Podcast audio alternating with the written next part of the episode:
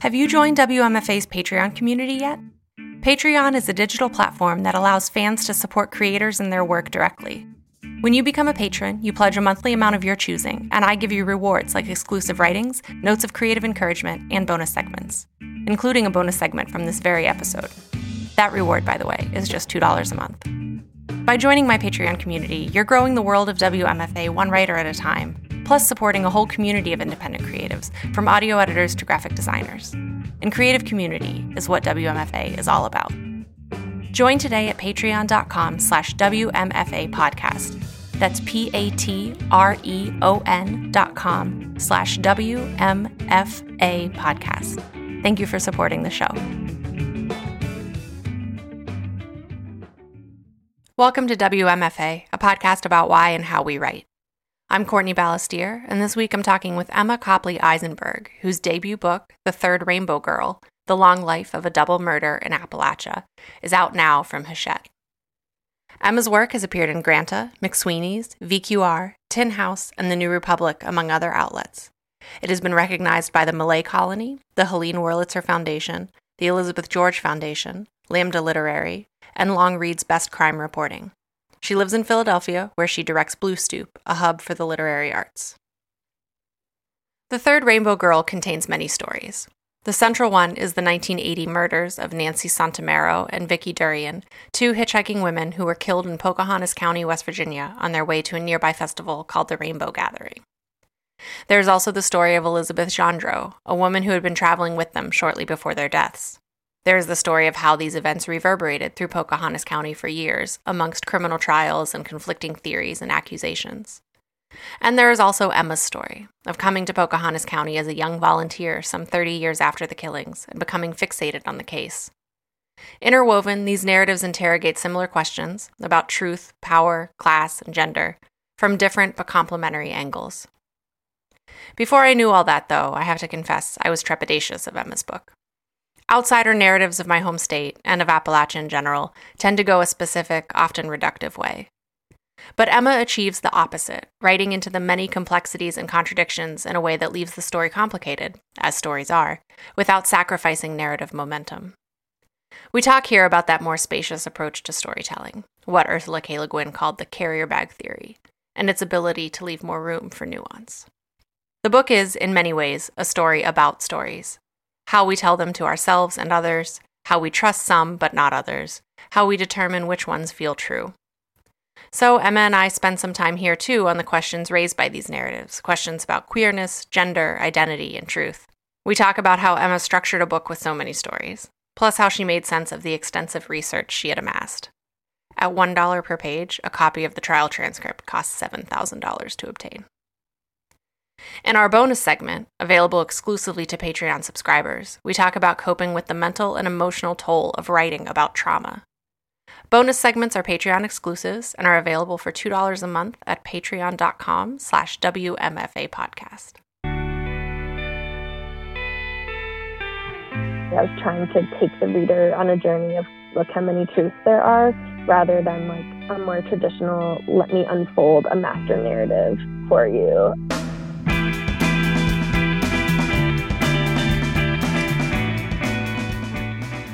I kind of want to start by asking you about your sort of understanding of West Virginia of Appalachia and how that maybe has changed over time, you know, and you you mentioned this in the book and in conversations that I've read with you that um, you know, this is a place that that people can kind of be on edge because we get misrepresented a lot and we get these sort of standard media stories and and so mm-hmm. I admit I was like, okay, I I hope this is going to go well, but then immediately I was immediately like, oh, she's done the right homework. And like when you look at the further reading, I was just like, I'm not this is gonna be fine. Um oh, and, okay, and talking about the idea of like colonialism in Appalachia. I'm like, absolutely. Yeah. Obviously that's such a vast topic, but like yeah. I imagine that what drew you to the place and then what mm-hmm. kind of kept drawing you back maybe are, are two slightly different things. Mm.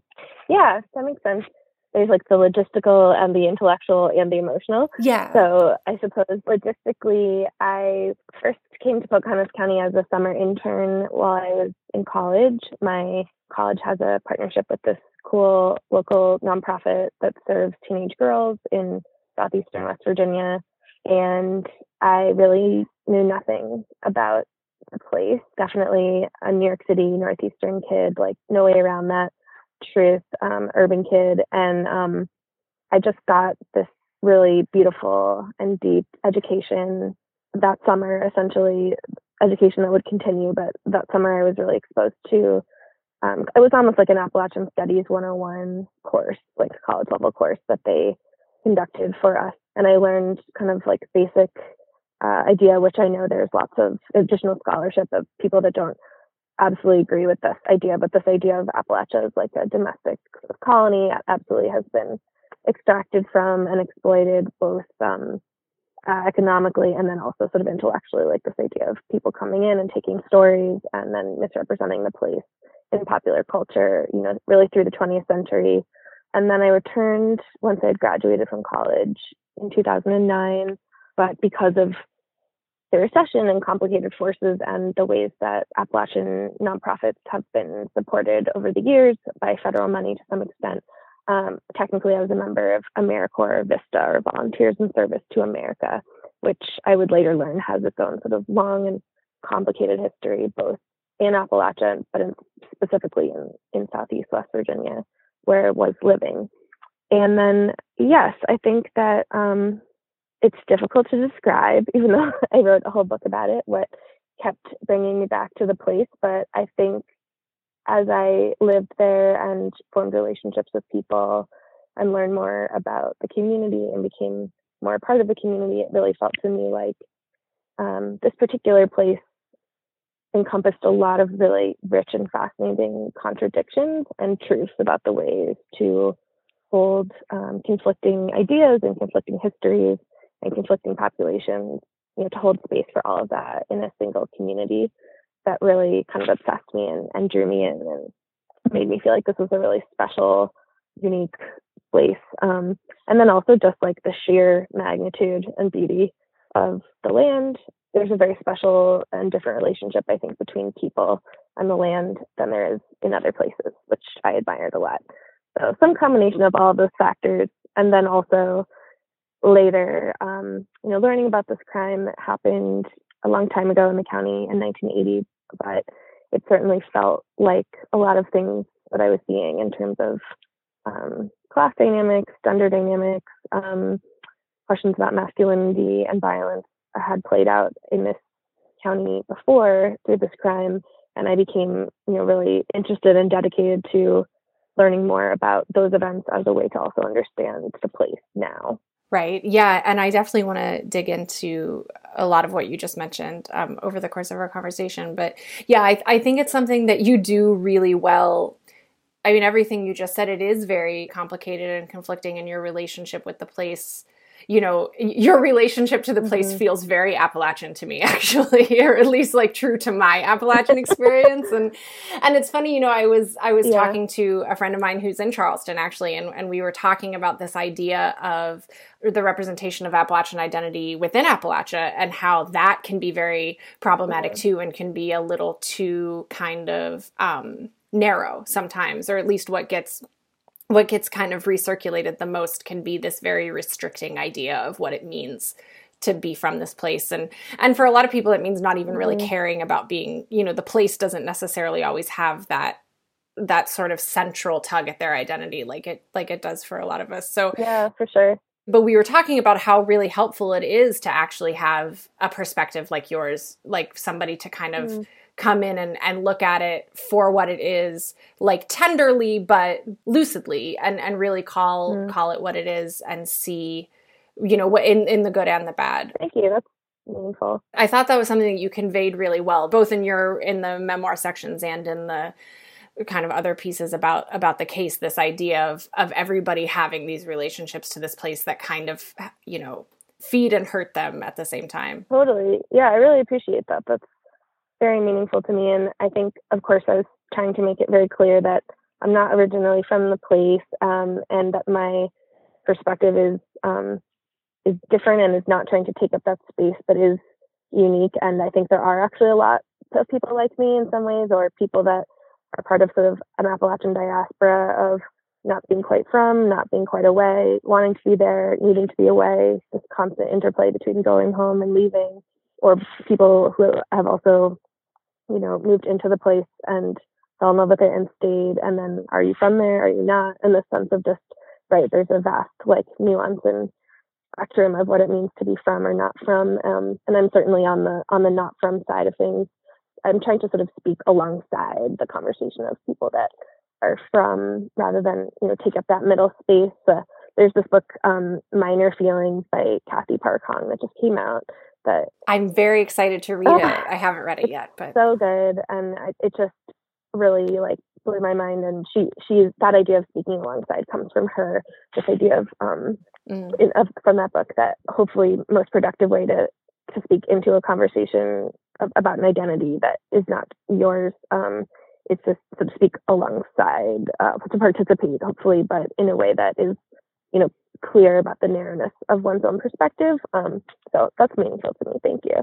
Yeah, yeah, of course, and I and I love that idea. Yeah, and I think um, I would love to ask you practically how this comes out, although I'm not sure if it's something that you can really like think about having done consciously but it does now that we're we're talking about it you know i think a thing that really sets the way that you're writing about it apart is there's no um you very much avoid this posture of of translating or this posture of kind of like explaining like well here are these people in this way that can kind of feel you know can can increase that divide and and the way that um the place can then come off as like very provincial you know not that the, it's not that there aren't provincial yeah. elements of it or of any place totally. but you know what i mean there's there's a certain yeah. um, there's a certain stance or a certain posture or attitude that you take that that really dissipates that idea oh thank you i was trying and i don't know and of course there's a variety of responses and everyone's responses are valid but i think in um, like the logistical choices i really tried like i tried to use words like here instead of there when I was talking about the place. Um, you know, and I tried to start the book uh, in Pocahontas County, uh, except for like this sort of list that I create that uh, is hopefully a way to like make sure that the reader doesn't think it's like a traditional true crime book. But I wanted, I wrestled a lot. My editor and I did with the what should chapter one be, you know, and and I felt it was really important to start it in Pocahontas County, not coming into it, not traveling into it, but you know, already there. Right. Yeah. And and I had read a conversation with you I forget where, but I'll I'll find it and, and link to it on the show page that um, where you talk about also wanting to avoid the the trope of starting with the dead body and the and just immediate and and this is mm-hmm. something else that you know it's a bit of a tangent from the place conversation, but I think another thing the book does really well is really scrutinize the dead girl phenomenon mm-hmm. and and what and and does kind of play with like what not play with in a in a cavalier way but you know mm-hmm. challenges like what what somebody might want out of a true crime book you know yeah yeah i hope so that was definitely part of the project you mentioned that list that you that you start with and it is a very it's a very arresting way to open and it really sets the very particular tone of it can you explain to to folks sort of what what that list was about and kind of the purpose that it served to you in the narrative? Oh, totally. Yes, it's called True Things. It's pretty much the first thing you see when you open the book, except for um, some thoughts about research and truth. You know, just light topics.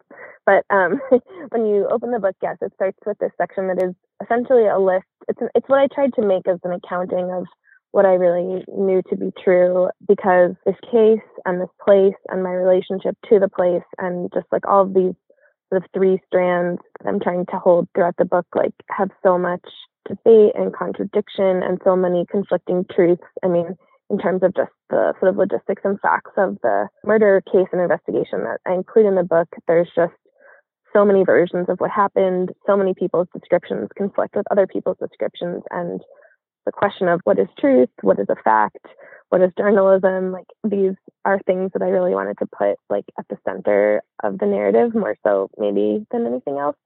So i wanted to really open the book with something that would highlight this idea of of truth and also be a little bit of like a north star both for me as a writer and hopefully for readers too of like this is the kind of book I'm getting myself into. There's no spoilers in the book to the great like chagrin of I think a lot of true crime fans. I put all the information about the case really up front in that true things list because it felt really important to me to put the facts up front and then let their meaning be the more expansive subject matter. I knew that I didn't want to write a book that was like a whodunit. I knew that I didn't want to write a book that was just like a replaying of events and and a, and a objectifying look at at bodies and criminals. I wanted to ask the questions more about like what do these events mean and why did they happen and how can we sort of think about making them happen never again. So that list was one of the last things I wrote before we sold the book. Um, sold the book in 2017, but had been working on it for about four years before that. So there was just so many times I thought I knew what the book was about, and then I would change my mind because I talked to someone or I read something, and then this True Things list was basically the end of my thinking uh, in that four years about what the book was. So it was a way to kind of really teach myself all over again what I was writing about when I went into that phase of okay, I've sold the book and now I have to, you know, really make some structural decisions. It was I think it's like a structural map of the book, if you will. Yeah, yeah. It's it's so true how you can you can spend so much time of active thinking and writing and working having no idea what it's actually about. Not at all, yes. I just was like applying for like a fellowship thing and I and I looked at this old application and the questions that I had answered and I was like, "Oh, this isn't what my project's about at all." And it was just from like a year ago, but it changed so dramatically. Absolutely. And I kept turning in drafts to my agent and she kept being like, Nope, you don't know what you're doing. And I was like, But I totally do, I totally do. And she was like, Nope, nope, nope. And then I wrote True Things. I actually wrote it in Pocahontas County um, when I was back there for a beautiful weekend and uh, wrote that list and showed it to her, and she was like, "Oh, okay, you know what it's about now." Yeah, so yeah. sell it. Um, I would love to ask you about one thing in particular, which really stood out to me. Um, Mm-hmm. and it's and it's the true thing number eight uh, when you talk about you know though though you were there to work with these girls you were closest mostly to men and you say you write i existed in a relationship with them essentially as a friend and neighbor and fellow researcher looking into the word alive can you talk a little bit about mm-hmm. that that aliveness search yeah um hmm thanks for asking about number eight. That's a that's a juicy one. We're going to talk a lot about like those ideas. Yeah, absolutely, fantastic.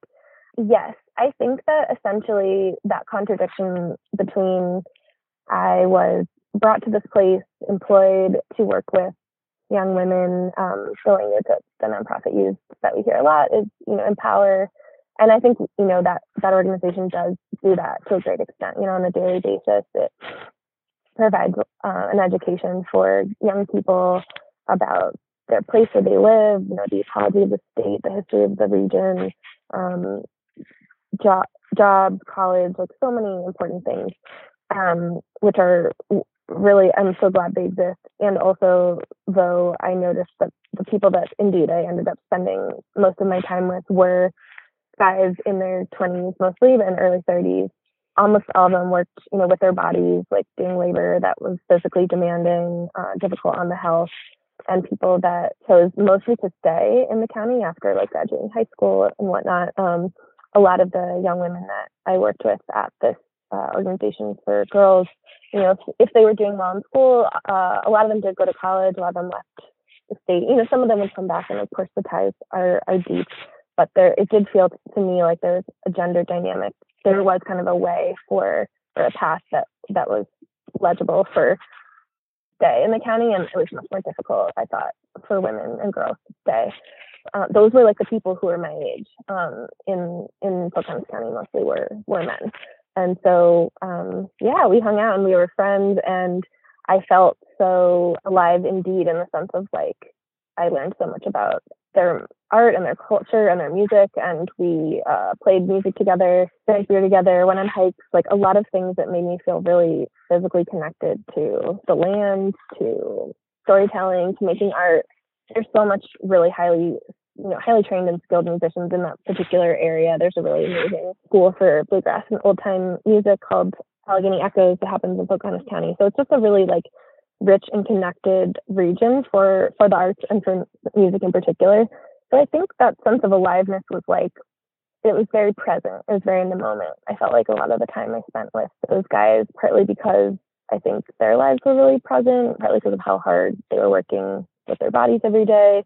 And also music, especially communal music, especially I think bluegrass music demands this kind of like present, like jam attitude. Bluegrass is a really collective kind of music. It's sort of tossed around from player to player in a way that demands like a lot of you know, you'd be paying really close attention to everyone who's in the room. The people who I was friends with, that was a big part of their sort of stance in the world was like today, like surviving today, being present today, having fun today, um, being outside today. And I, I felt, you know, really excited by that and learned a lot from it. Yeah. Yeah. And it's, and it's interesting, you know, in the, in the book, when you describe being together with those guys, you know, playing music at somebody's house or something. Like there are a couple interactions with women where it's mm-hmm. very clear that like they're they're not on the same page as you in terms of like what their kind of maybe role is or purpose is there. Um and yeah. and it and it's interesting to sort of see that um to kind of try to make that connection between somebody who's who's already more of an adult and then the the girls that you're working with like I'm thinking of the the one girl who's like mm-hmm. you you make me feel stupid or something like that. Um, not that that was I'm sure that wasn't indicative of every interaction. I'm sure there was a lot of empowerment also going on there. Um, but but I I think I mean yeah like coming from you know being a, a woman raised there I think yeah you very much um, you know, you do get this messaging that's like, I mean, not, I don't think that any of this is necessarily particular to Appalachia, but like, well, this is, this is what your life will probably look like. And this mm-hmm. is what's mm-hmm. probably expected of you. And, and mm-hmm. anything that you do beyond that, I think is very much like an act of will sometimes. yeah. No, I think so. I mean, you would know better, but I think from my, um, understanding, like there was a sense of, you know, there just weren't that many stories about what a life would look like for a woman in this place that weren't go away or like be a mom and be sort of on the side of a lot of action of stuff. And I felt like just being a Right. Yeah, being an adult or quasi adult woman, you know, unmarried, unattached, with an education already, I was pretty weird. Yeah, in that sense. Mm-hmm. Which I, I tried to talk about in the book a little bit, just in like, there's just like not a lot of places to live, not a lot of places to rent. Like, right. you know, just the sort of stage of life of being between childhood and an established career. You just saw a lot more men in that stage of life. Um, than you saw women. Uh, and so I definitely was like trying to figure out all the time, like, what's appropriate for me to do or be um, or say in this space because I was trying probably too much, as I talked about in the book, to be like sort of sensitive to not like tromping over different spaces or different kinds of culture being from elsewhere. But I think I was also at some point I was like, well, I don't want to just be someone's girlfriend, but I am, you know, in a relationship with this one with this guy now and I don't want to be like just a youth poverty worker all the time, but I also am that. And just not knowing like how to be or what that role was was an interesting thing that I think I learned and that I think a lot of other um, people, both women and men, uh, in the in the county were like struggling with. Yeah, and and I wonder if you don't mind to read um, a couple lines here to set up some stuff that I want to talk about about because I think you, I think there are some really fascinating interrogations of gender in here and like kind of just gender expectations and gender norms. I mean, jumping off of everything we've kind of just been talking about, and and there's a piece of True Things that sets that up really well. Um, which is number 10. Uh, Pocahontas County life demanded that women and girls be powerful in ways that the more urban places I've lived have not, or have even categorically denied. The masculinity I saw in Pocahontas County also encouraged emotional and physical closeness between men in ways I have rarely seen elsewhere. And I mean, even, you know, just what we're talking about with, you know, women's expectations and, and you think of, you know, Vicky and Nancy have, you know, it, it comes up in the testimony of these men like oh well you know they didn't shave their legs or they were heavy set you know there's a lot there's a lot kind of put on the way that they're not quote unquote you know normally attractive women to these men um and i would love to just hear about mm-hmm. your experience kind of sifting through all of that and i know that's a very open-ended question but mm-hmm. you know well starting with your own personal experience when you were there, were you kind of picking up on all of this sort of in real time, or was this stuff that really did start to cohere in your head, like working on the book, being away, tying it to this case? I think it was a little bit of both. Classic answer in the sense that I think when I was there, I was navigating this weird space, as we've been discussing, of being a woman for whom there weren't a lot of like parallel women doing similar stuff and then figuring out right like was it true and cool to just be kind of like the woman friend of this group of guys? Was something gendered happening in that dynamic? Was i supposed to eventually like become a sexual being to this group or was i just a pal like one of the guys you know? And my own sort of feelings about like who i was and what role i played in that group would shift a lot and I did end up shifting when I, you know, did get into a relationship with one of them and I felt kind of like that was very different. Like now I was like one of their girlfriends, which felt weird but also accurate. So like that was tough and also I'm a queer person, which I feel like is important. Um there's a couple of like reviews have been like, why is it important that like you're gay or you're queer? And I was like, well, I think it is important because I suppose I wasn't always visible as like a queer person because I was in a relationship with a man at the time. But I think like things about me, like yeah, like not shaving my legs or um, I'm like fatter now than I was then, but certainly like being pretty open about body stuff and fatness and like I used like a diva cup and like talked about periods and things like that, which were very was very common in the um like feminist nonprofit I was working at. So there are lots of other women um, also sort of modeling that behavior for me who are from the area to that extent. But I think like that sense of um, there'd be some moments where I felt really shared values with these guys I was hanging out with or their friends uh, or their girlfriends, and then there'd be moments where it would you know say something that would make me feel like oh am i doing the wrong thing? Like am i too hairy? Am i too weird? Am i too something? Um, we're certainly there. And and when i started to talk about queerness with people. I, I think that I was surprised by how many queer people there are actually in Pocahontas County, but I'm sure in all over West Virginia. And as I talk about in the book, you know, West Virginia has like the largest percentage uh, per capita of, of young people who identify as trans, which I think makes a lot of sense in, in ways that I have no scientific evidence to prove.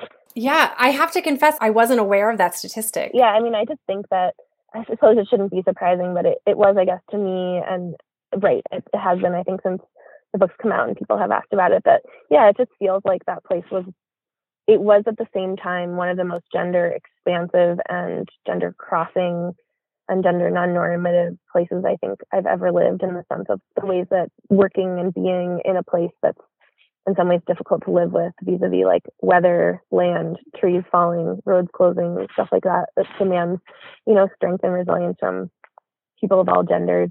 And also like this really close knit community in which people have known each other and grown up with each other for many, many years makes it so that it's more normal, I think, for men to hug and touch and um, hang out and play music, like a music uh, sort of group amongst a bunch of guys, which was a thing I saw a lot there, was a very intimate and like not quite erotic, but certainly like sensual experience of them paying really, really close attention to each other's like fingers and hands and breathing and expression and all of that seems really like interesting and in some ways surprising to me.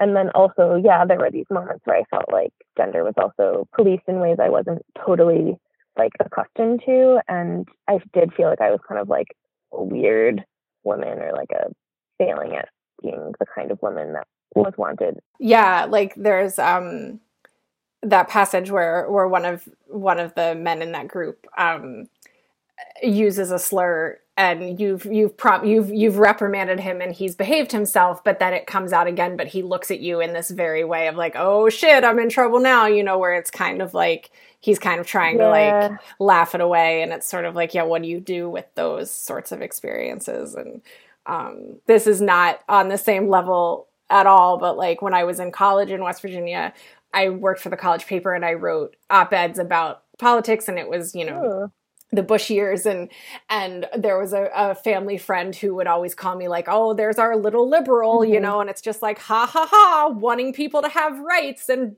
basic human yeah, respect, yeah. you know. Totally. And I right, that experience like totally resonates and also I think like with that particular moment it was like it was a gay slur and I was kind of like, Yeah, I'm not into that. That's not cool. And I think there were some moments of like people being like, but genuinely why? Like, why is that hurtful? And me being like, well, let me tell you why I think it's hurtful. Right. And I felt like that was listened to, you know, to a great extent in a way that was kind of like, oh, this is like a surprising and kind of cool interaction.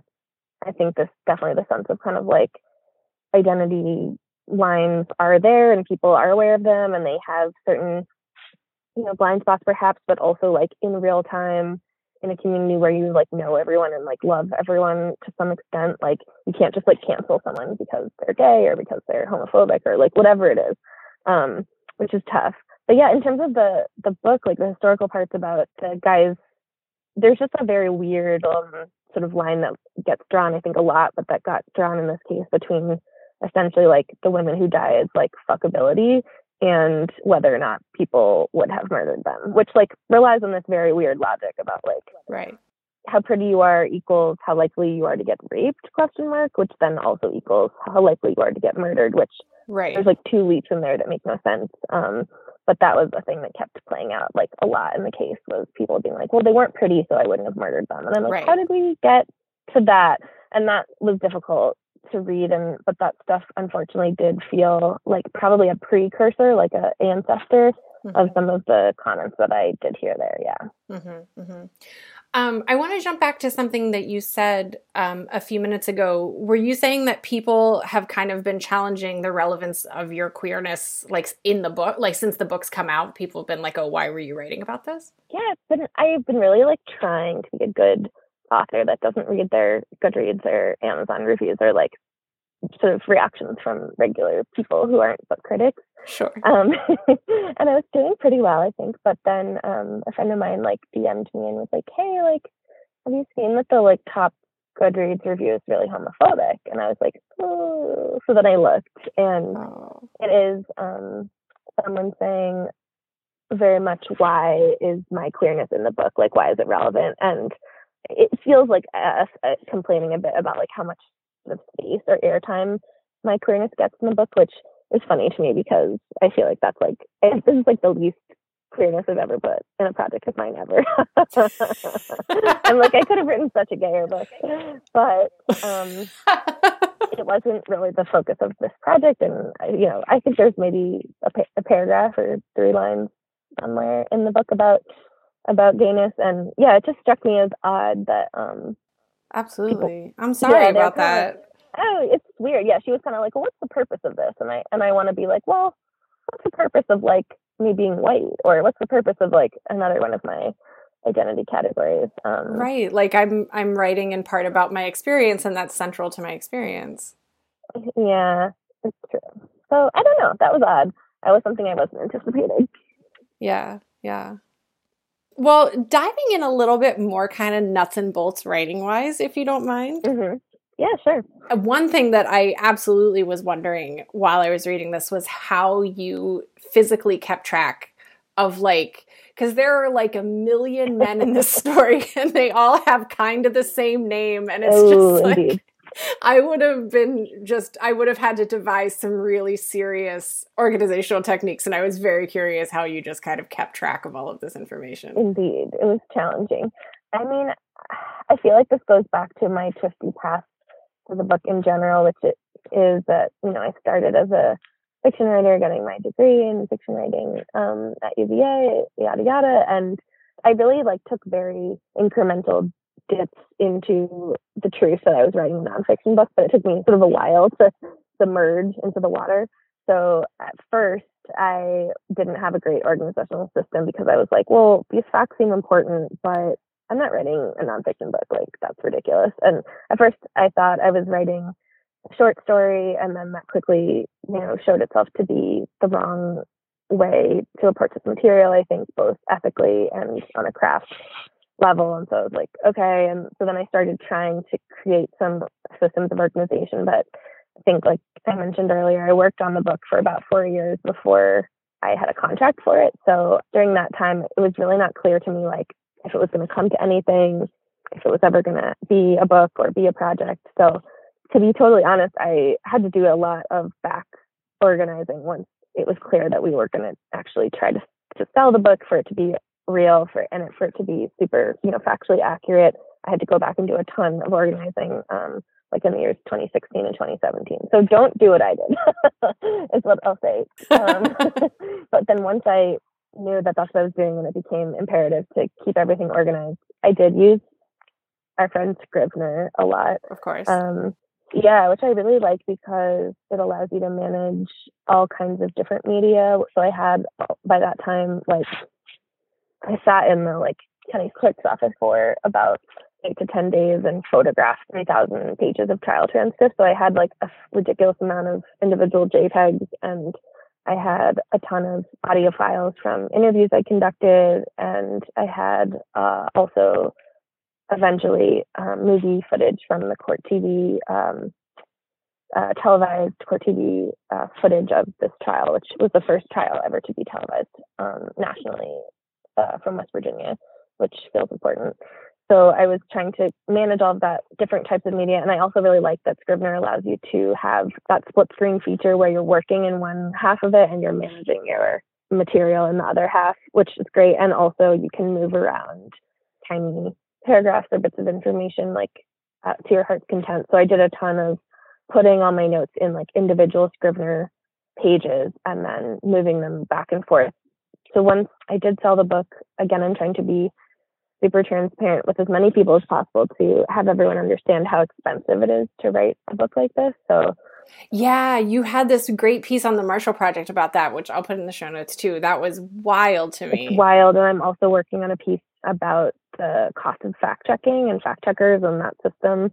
But yeah, essentially, right, like it costs between one and three dollars a page, depending on the state where you live, to get a trial transcript. And I got quotes for fact checking between three and twenty thousand dollars. I ended up paying about seven thousand dollars for the fact check and about seven thousand dollars for the trial transcript. So that comes out of a writer's advance, any kind of research expenses or fact checking, which a lot of people elect not to do, but it felt really important in this case, partly because I had had such a rocky organizational start. I wanted to like make sure that everything, even from the very first stages of the book, was was accurate.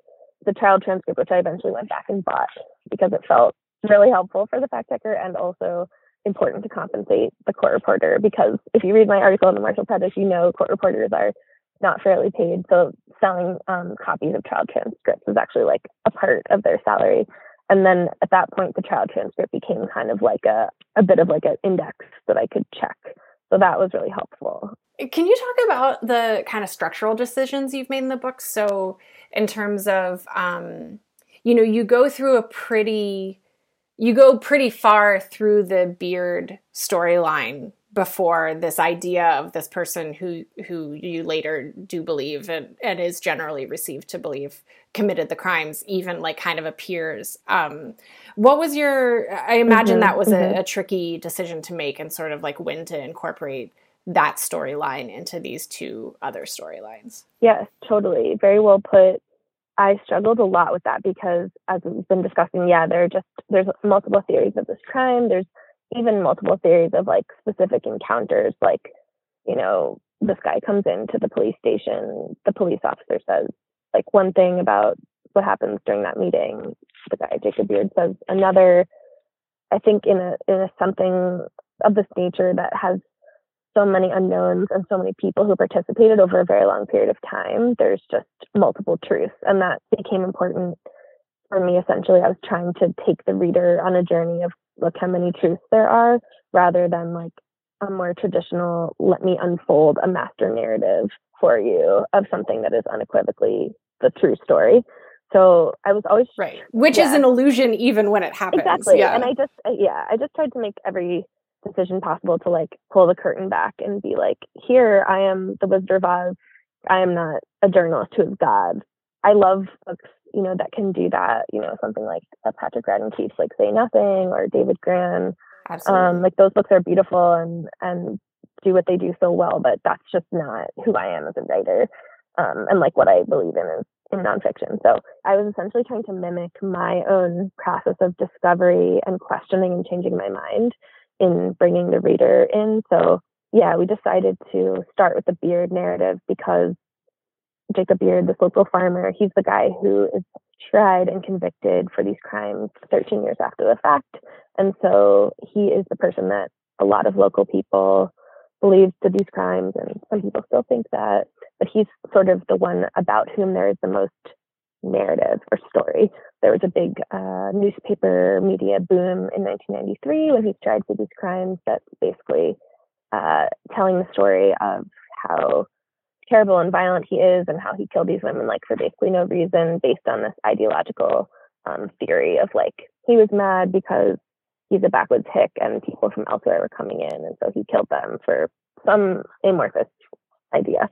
And so that was the story that existed out there. Like something i try to talk about in the book too is like it's very human for us as people to gravitate towards stories that are really um, rich and uh, simple and compelling and away from stories that are random and unknowable and broken. And so the story of Jacob Beard was um, this local guy from the place uh, who was bad and who um, murdered these women because he was just like a bad masculine dude. That story was the one that had the greatest hold and the one that I started off believing and that I had to sort of debunk and then question. That felt important to start with and then introduce um, this other theory, which came later in my understanding of these events and also came later in a lot of the people who live in Pocahontas County's understanding of the events, if that makes sense. Even though some of it was happening chronologically at the time, like parallel to each other. Right. And and that's something that I think is such a is such a richer reading experience than this kind of alternative that we're describing that that the book is also very much about i mean of course about the, the idea of truth which you are setting up right from the beginning but but you know i also really loved everything about um about the the kind of narrative of trial law and the idea of the like the the real when you get into just like the real power of storytelling mm. and like mm-hmm. that we're telling a story about a story about a story and like you can't really find your way to like some kind of unshakable core story. It's just like story upon it's stories all the way down. Absolutely. I love that. Stories all the way down. That's the title of our conversation. Yeah it just feels like that. And i, I I feel like an alternative narrative of this book could be how many law students did I date in the writing of this book? And the answer is at least three. and um, they let me. I feel like you could have sold like some kind of women's magazine. Right? totally, I know. And the answer is like three law students. and um, they let me borrow their textbooks, which is how I got to this fellow Steven Lubet, who's really like the king of basically like what makes a good story at trial in a criminal trial. And what he says is like, yeah, you can't really win a case without a story that people are gonna just love and feel attracted to. And I think part of the problem with um Jacob Beard's trial is like the story was really compelling. It was like men in our part of the world, like it was a West Virginia jury, West Virginia judge, you know, and the story was like men in our part of the world are bad and do bad things to women, and for no apparent reason, just from the fact that they're men, and let's you know lock up this guy who we know is bad and kind of restore our um, uprightness, like in our own community and in the world. And the defense's uh, like story was basically just like it wasn't him, you know, and that's um, oftentimes we know, like Janet Malcolm tells us, and in the journalist and the murder and all these things, that a trial is a it's really just a fight between two stories. Like which story is more compelling? It doesn't always um, jive with the evidence. It's not really always a question of what evidence uh, does the story, you know, better support.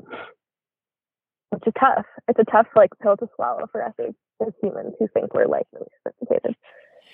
Do you feel like um, now that you know, with all of that in mind and, and how difficult it is to to accept stories that are more complicated, you know, in our like lizard brains, like do you feel like writing this book has kind of closed the chapter of this for you or do you do you feel like you're still are there threads you still kind of want to pick out either you know in your in your personal experience there or the the case of the mm. the story of the case itself i feel like i followed the arc of what was really propelling the engine of this book for me to a pretty good completion point. Like I have my opinion about who did the crime, but maybe more so I understand that like there are just some things that are never truly knowable and I understand a lot more about why the stories that were told about this case were so compelling, why things got so messy, why so many people were accused and incarcerated, and why so many people in this community were their lives were either tanked or super negatively impacted, even if they weren't at the eye of the storm. You know, a lot of peripheral people, people who I would come to know were carrying a lot of, of trauma and pain um, from these events in ways that I just have a much better understanding of now. I will always feel in love with and connected with this community. I think this book has been received with very mixed results. Um, I've, I've talked a little bit about before, like people, some people feeling really seen and gravitating towards it, and some other people feeling like, why do we need this additional story told uh, about this place and about these events? And I think all those perspectives are super valid. So I'm sure I'll be having conversations with people now about this book and people's feelings about it, you know, for many years. I feel closure in the sense of we just can't ever really know. And I feel kind of more at peace with like the the not knowing because I understand sort of how we got there a bit better. Yeah, it's it's tricky. it's an understatement, but yeah, like everything everything that you just said about you know do we need this story and and and when i started reading this kind of independent of this honestly i was already thinking about these ideas of like especially you know i i experienced this with appalachia but i think you can extrapolate this very easily to to many experiences um identity experiences of like your stories can sometimes feel like they're only allowed to be told through pain um and and this idea of like people maybe are only interested mm-hmm. when they're when there's suffering when there's pain and suffering and and i mean i think that's a lot of the dead girl you know that's again that's not new to appalachia yeah. but um but i do think that there's i'm not i'm not putting this book totally. in that bucket at all i'm just saying like these are these are things i'm thinking these are things i was kind of already thinking about and i think that no i understand um, yeah I think that this does a real, you know, the it's it's maybe less like Absolutely. I don't know, maybe that's our human nature, maybe that's and you know we can talk about like Ursula K. Le Guin's theory about you know conflict and narrative and like how suffering is like this integral part of like narrative arc. I don't, or you know, she uh, is arguing yeah. the opposite. You know what I'm saying? I'm getting off track. What I'm saying is, um, I think like I think that something that this does really well is it it harnesses the the power of attraction of that narrative, but then like uses that to explore what else is underneath it. Mm, thank you. Yeah, I was going to say I don't think Ursula Le Guin is off track at all because actually just last night, sitting in a lovely pizzeria craft beer place in Charleston, I was reading this book about food and foodways in Appalachia by Elizabeth Engelhardt, like that anthology, which I think you're in. I'm in, right? yeah, yeah, I am. which was like I was like, oh, that's so funny because I'm talking to her tomorrow. And the introduction is Elizabeth Engelhardt writing about Ursula K. Le Guin's theory of the carrier bag of, of, fiction. Exactly. And I was like, oh my God, I aspire to that. Like what I was trying to do in this book is make it be just like a giant carrier bag of stuff. But I do also think that like there's a really great writer, Catherine Venable Moore, who uh, from West Virginia. And I, think, I wondered if you knew yeah. her. I was like, yeah, she's got to know Kat. Yeah, yeah, she's incredible. Yeah, yeah. I tried to get her books to include in the back, but she said she doesn't have titles for them yet. And I was like, ah. but um, ah. I want them. And she uh, talks about in her great Oxford American essay about the Book of the Dead, right? She says that she couldn't tell any more stories about West Virginia that are through the lens of, of pain and suffering, right? And I completely do like hear that, and I think that's a valid critique and point to hold in mind. I think that is maybe why some feeling of like, why do we have to dwell on, in this pain, you know, all over again? And I, I definitely hear that. Yeah. So this isn't a very this is a very abrupt shift, but this is the question I like to ask everybody at the end of our conversations, uh, which is, what does creative satisfaction look like for you right now? Hmm.